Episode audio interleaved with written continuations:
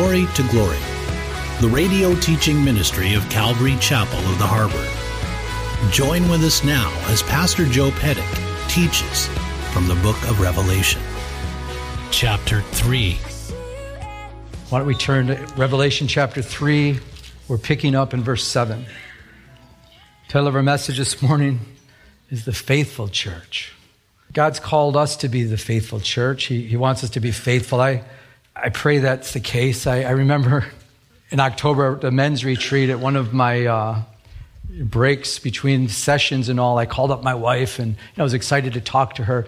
And she was just all fired up. She says, you know, she says, honey, you won't believe it. I just talked to this man. He's Jewish. And, and I, I shared the gospel with him. And I, I, I gave him scripture. And not only that, he wanted to hear more. So I was showing him, you know, in Isaiah about the Messiah. And I was showing him about, you know, in the Psalms about the Messiah. She was just like all fired up.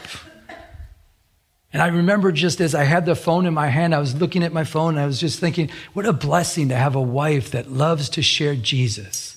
A, a wife that, you know, loves to, to, you know, to love the lost and cares about the lost. And it was so great because she, you know, she's going on and this and this. She goes, and she wants, you know, he wants to meet you and, and he wants to talk with you. And, and you know, when can you meet him? And I said, yeah, well, hold on, hold on, honey. Yeah, I can meet him. And, and we did. I met with this guy and he was so open to the gospel and I got to share with him.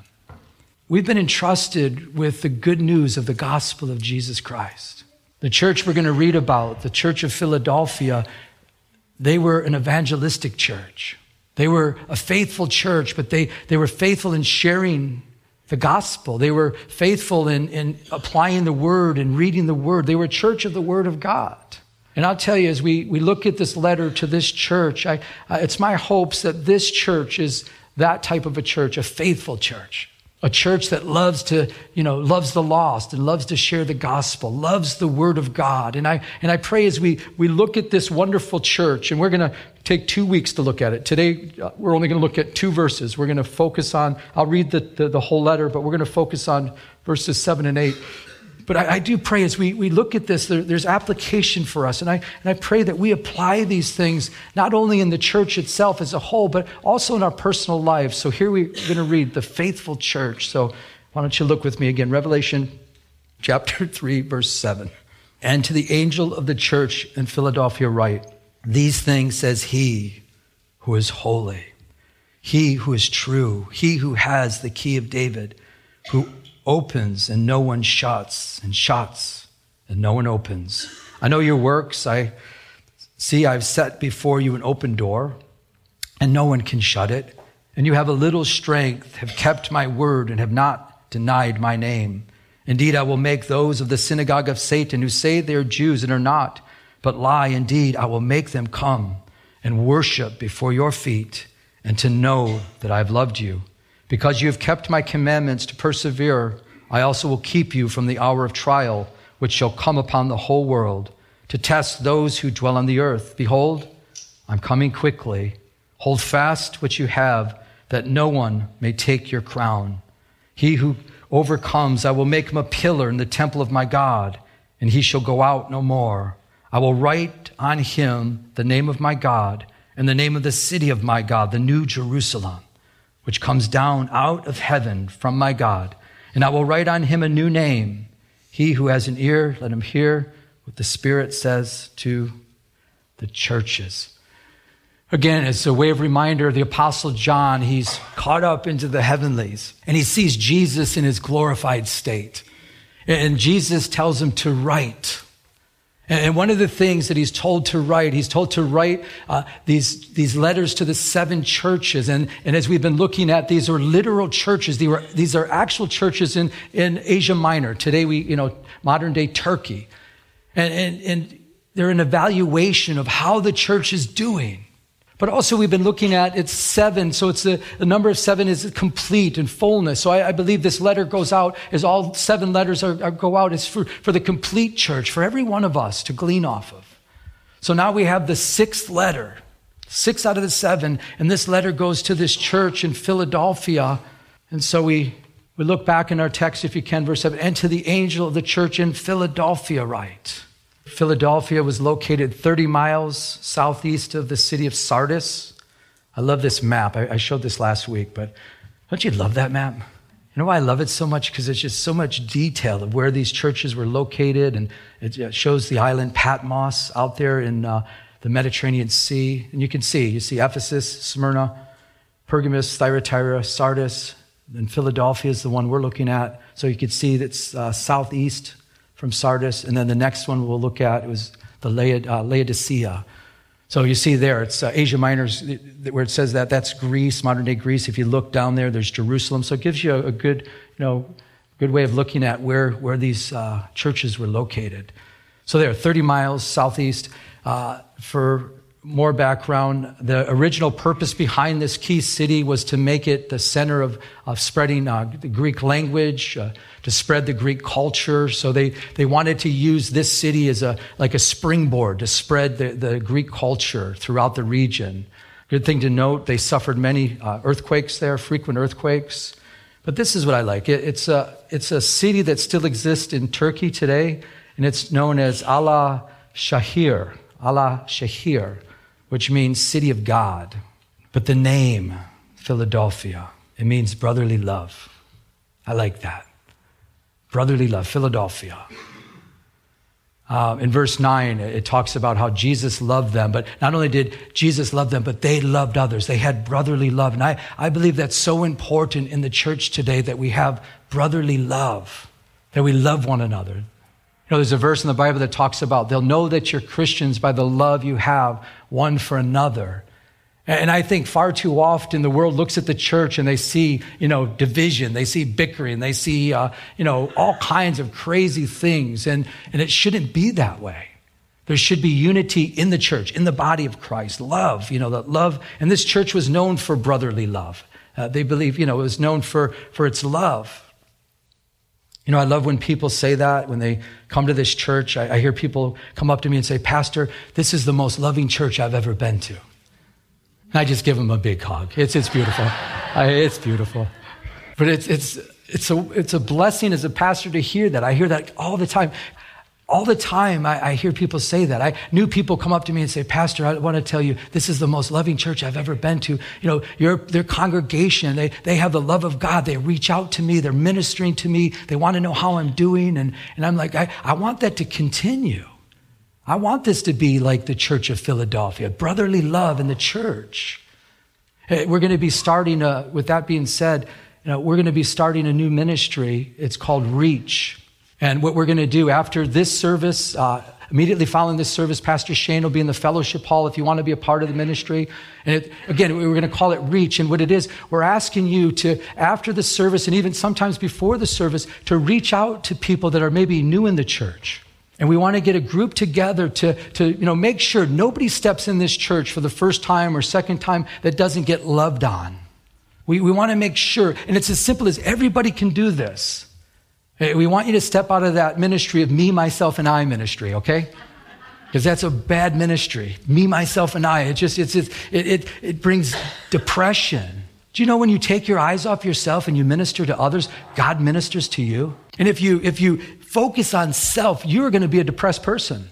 And so we, we have this ministry. We want to encourage you. Anybody can do this because basically what you're going to do is just look around, you know, and see, is there new people in the church or is there someone here that, that the Lord will lead you to? And I, this is when I was working, or working, serving, I didn't work, but serving at Calvary Costa Mesa as an assistant pastor on Sundays. I would start my Sunday, I'd get there early. I'd start, I'd pray, Lord, give me a divine appointment today, at least one. And I took it very seriously. And I would pray and pray, and I'd walk through the sanctuary. I'd say, Lord, open my eyes to someone that needs to be ministered to. And every Sunday, practically, God would lead me right to someone to get ministered to that needed ministry. Sometimes leading people to Jesus Christ. And I love that ministry. And anybody can do it. Again, it's just a, it's a ministry just looking, you know, you know, just praying, okay, Lord, who needs to be ministered to? Lord, is there anybody here for the first time? Open up my eyes, let me see. And then, and then you just walk up to them and just say, hi, you know, my name's so and so. And that's it. And maybe that's all you need to say. Say, hey, welcome to our church. It's so good to have you. And that might be it. But you know, that might mean the difference of that person maybe coming back, that maybe we'll never go to church again. God wants to reach through us. The Church of Philadelphia was a loving church. And who knows, God might use you to maybe even lead someone to the Lord or just pray for that person that, that needs prayer.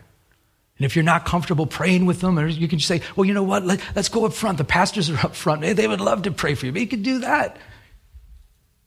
Church of love, brotherly love. I, I pray that this church falls in that category. Great verse that goes with this Romans 12 10. It says, Be kindly affectionate to one another with, can we say that together? Brotherly love. In honor, giving preference to one another, not lagging in diligence, fervent in spirit, serving the Lord. This verse alone tells me that God's saying, I want you to have brotherly love. I want you to put others first. I want you to serve. And as you do that, guess what? This, this scripture is telling me, God's saying, You're serving me. When you do that, it's like you're serving me. We, we want to serve Jesus. Well, when we serve others, uh, Paul the Apostle is saying, when you do that, it's really serving me. Another great verse that goes with this, Romans 5 5, if you're a note taker. Now, hope does not disappoint because the love of God has been poured out in our hearts by the Holy Spirit who is given to us.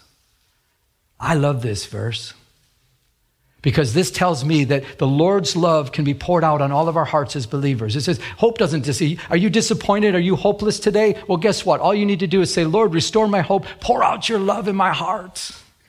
Lord, I really don't care if there's new people in the church, you might say. You better say, Lord, pour out your love in my heart because God cares about the new people in the church. God, I don't care if people are depressed. I'm awfully depressed. Why should I care about their depression? Well, that verse should speak to you, and you say, Lord, pour out your love in my heart. Give me eyes to see people the way you see them. Restore my hope, Lord. And as I do that, I'm, I'm, I'm serving you. Isn't that great? God has love ready to pour out. You know, I think of that. You know, God, God's it's like He's in heaven like this. He's ready to pour out His love. And all He's doing is waiting for us to ask. He's like, Is anybody? Guess nobody. And all you need to do is, Lord, I need more love. And He just, okay, Thanks for asking. He just pours out his love in your heart.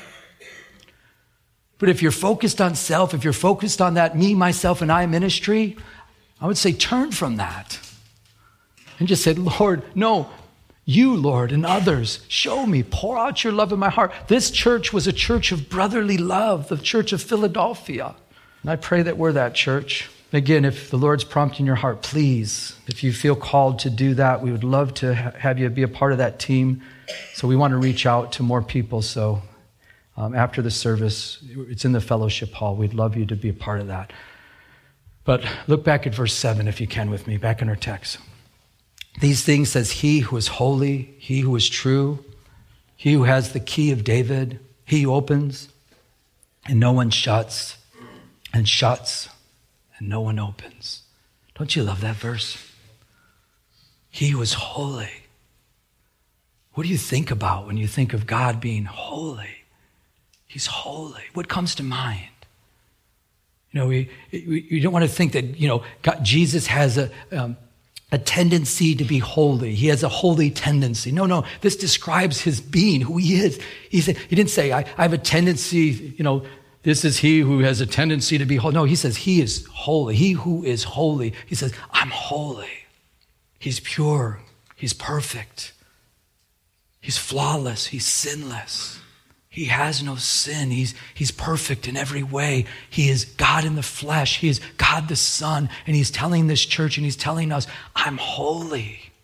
And I believe He's telling this church because it's a loving church. And He's saying, I'm holy. Just stay with me and I'll, I'll keep you pure. I'll keep you holy. You can't do it on your own, but I have holiness. I'm going to fill you over and over with my Holy Spirit because I'm holy.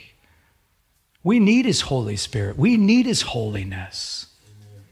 And when we become born again believers, His Holy Spirit lives inside of us and, and He starts perfecting us. Uh, there's a work of sanctification that takes place as we seek His face, as we turn away from sin.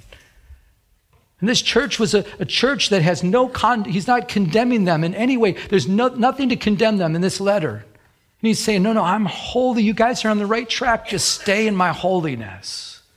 Continue to, to be in my holiness. So he who is holy, I love that. He purifies us, sanctifies us. He who is true, meaning he's not fake, he's real, he's genuine, he's totally trustworthy, he's totally reliable, he's the real thing. Maybe you've had someone in your life that has betrayed you or lied to you or deceived you, not Jesus. And I'm sure probably every one of us here could probably, if I was to ask the question, have you ever been lied to or deceived or, you know, has someone, you know, just really messed you up and you, you know, you, you thought you can trust them, but they, they weren't trustable. You, you, you, they did something to you. And I, I bet every one of us say, yeah, that's me. It, it's happened, but never with Jesus. You can trust him. You can trust his word. He's true. And with a world we're living in that's full of uh, deception and falsehood, we can go to Him and He's true. We can go to His Word and His Word is true. I remember one of the things that, you know, coming to the Lord. I, I mean, I was just, I was going through before I knew Jesus, you know, I was just going through all kinds of stuff. I was having, you know, had panic attacks, you know, and I would just get depressed sometimes. And I did actually, I had panic attacks and I went to the doctor and he says, Oh, you struggle with depression. I go, What's that? I'm not depressed. I get panic attacks. He says, No, that's a case of being depressed. And because you're depressed, you have panic. I'm like, I, I'm really not depressed. And he's like, and then I was looking for help all over. The, I was like, well, who can help me? Who can help me? Well, when I opened my heart to Jesus Christ, that was my help. He's true. And I, I go to his word, and his word says, Be anxious for nothing, but in all things by prayer, supplication, with thanksgiving, let your requests be known to God, and the peace of God, which surpasses all understanding, will guard your heart and mind by Christ Jesus. And I was like, That's what I need to hear. That's truth. I mean, God in heaven, the God of created, created everything, the whole world, and everything is in it, tells me, Never be anxious. I want this God. And not only does he say don't be anxious, but he gives us the power of his Holy Spirit. That he gives us peace that guards our heart and mind, that will get us through any difficult time that we go through. He's true. When his word says something to you, you can bank on it. And I wonder how many Christians aren't banking on the word of God. Whether they just read it, or sometimes you quote, well, you know, supplication with thanksgiving, let your request be known to God, and the peace of God, surpasses all understanding, guard your heart and mind by Christ Jesus. I know I read it, I know it's there, but it's not helping me. You can just apply it into your life. By faith, you can trust His word to be true. You can trust His word that if He's in your life and you love Him, He's going to work everything out that's going on in your life for His good, for His glory, for His purpose, and for His plan. And it might not be the way you want, and it might not be comfortable, but you can trust by faith. We have a God that's in control, and a God that you can trust. It's He who is true. He's holy and He's true. He who has the key of David, who opens and no one shuts, and shuts and no one opens. Keys speak of authority. David was the king over Israel, and I, I believe he's saying, you know, I'm the key, I have the keys to the, the keys to the kingdom. I believe that's one understanding of that. I, I have all authority in heaven, and I'm the only one that can open the door and let you in. I'm the door to heaven, and I have the key. And through Jesus, we can go to heaven and be one with him who opens and no one shuts, and shuts and no one opens. I think that speaks about opportunity to minister to others, to share the gospel. Many times when I meet a person for the first time, I, one of the things I pray almost constantly, I, will meet someone, I, I'm praying as I meet, you know, I just, I, I talk to people in my mind. I'm, sometimes I'm half listening because I'm half praying, but it, it works still. It works out. But a lot of times I'll pray, Lord, open a door for me. And if you pray that prayer, I, am often amazed. You know, I'll just get in a conversation, meet someone for the first time. They don't know who I am. They don't know anything about me. And I'm praying. I'm like, okay, Lord, open the door. And all of a sudden they'll say something like, oh, yeah, well, and they'll, they'll bring up a spiritual question. Where do you go to church? Like, they just asked me where I go to church. That's an open door. God opened a door. And it's a wonderful prayer because he opens doors that nobody can shut. Verse 8 I know your work. See, I have set before you an open door and no one can shut it. For you have a little strength, have kept my word, and have not denied my name.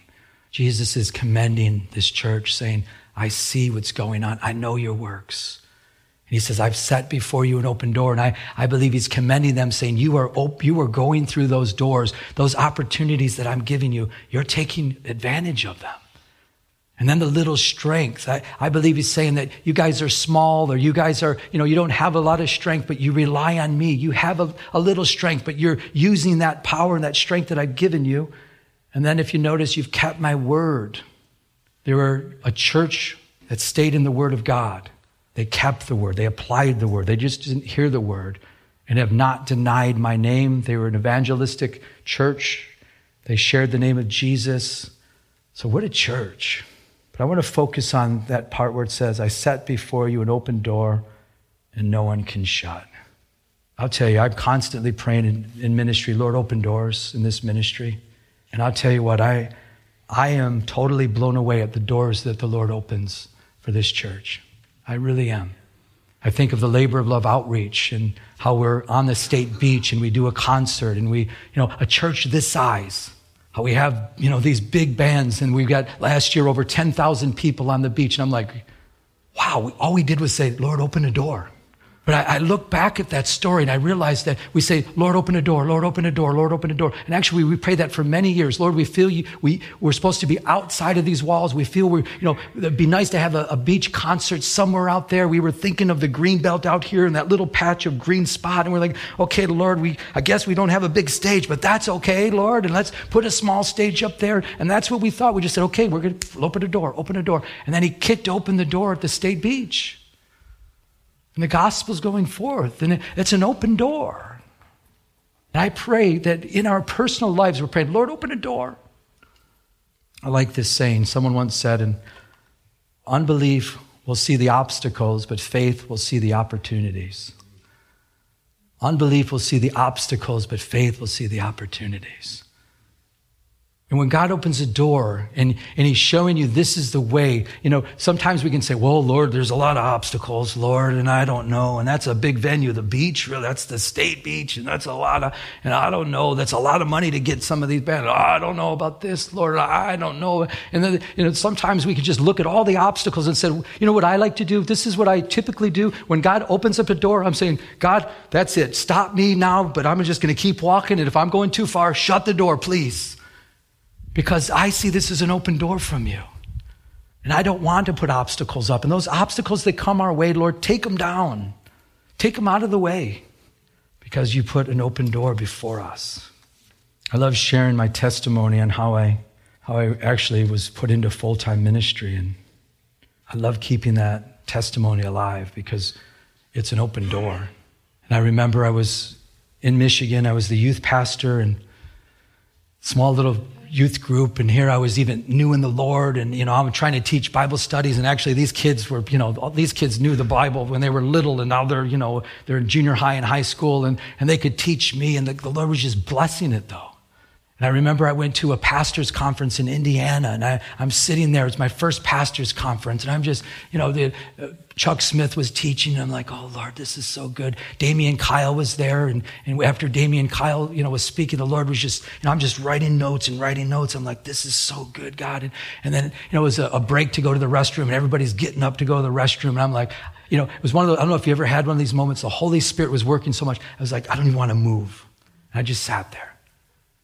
I'm like, Lord, I don't even want to move from this spot right now. And as I'm sitting there, the, the band was getting ready, the worship team, and I'm watching them, and, and I was thinking, wow, they're probably in full time ministry. And boy, that must be an awesome thing to be in full time ministry. And I just kind of pondering that and talking to the Lord and praying. And the Lord spoke to me very clearly and said, let it go. He was talking about the corporate world because I was in the corporate world shook hands with the owner to be 51% owner of a very large company at the time. And I was blown away. I was like, the Lord just spoke to me. And I told someone about this, a mature Christian. You know, I wasn't that old in the Lord. So I says, Hey, this is what happened. What do you think? I, I think the Lord wants me to let go of the, of the corporate world and just be in ministry. And he was like, Well, he's like, Well, you know, you know, I'll support you any way I can, but, uh, you know, you should confirm this and make sure this is God. And I said, okay, that's great, confirm it. And I'll tell you, every time I opened up the Bible, every time I did a study, the Lord was speaking to me, let it go, let it go, let it go, let it go. I've got better for you. Let this go. I have plans for you.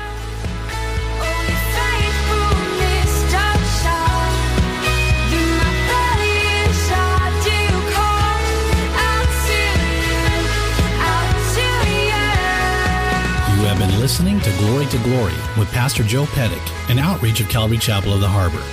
If you would like to enter into a personal relationship with Jesus Christ, call now at 714 788 8221. That's 714 788 8221. We'd like to extend an invitation to visit us here at Calvary Chapel of the Harbor. Our address is 16450 Pacific Coast Highway in Huntington Beach, California 92649.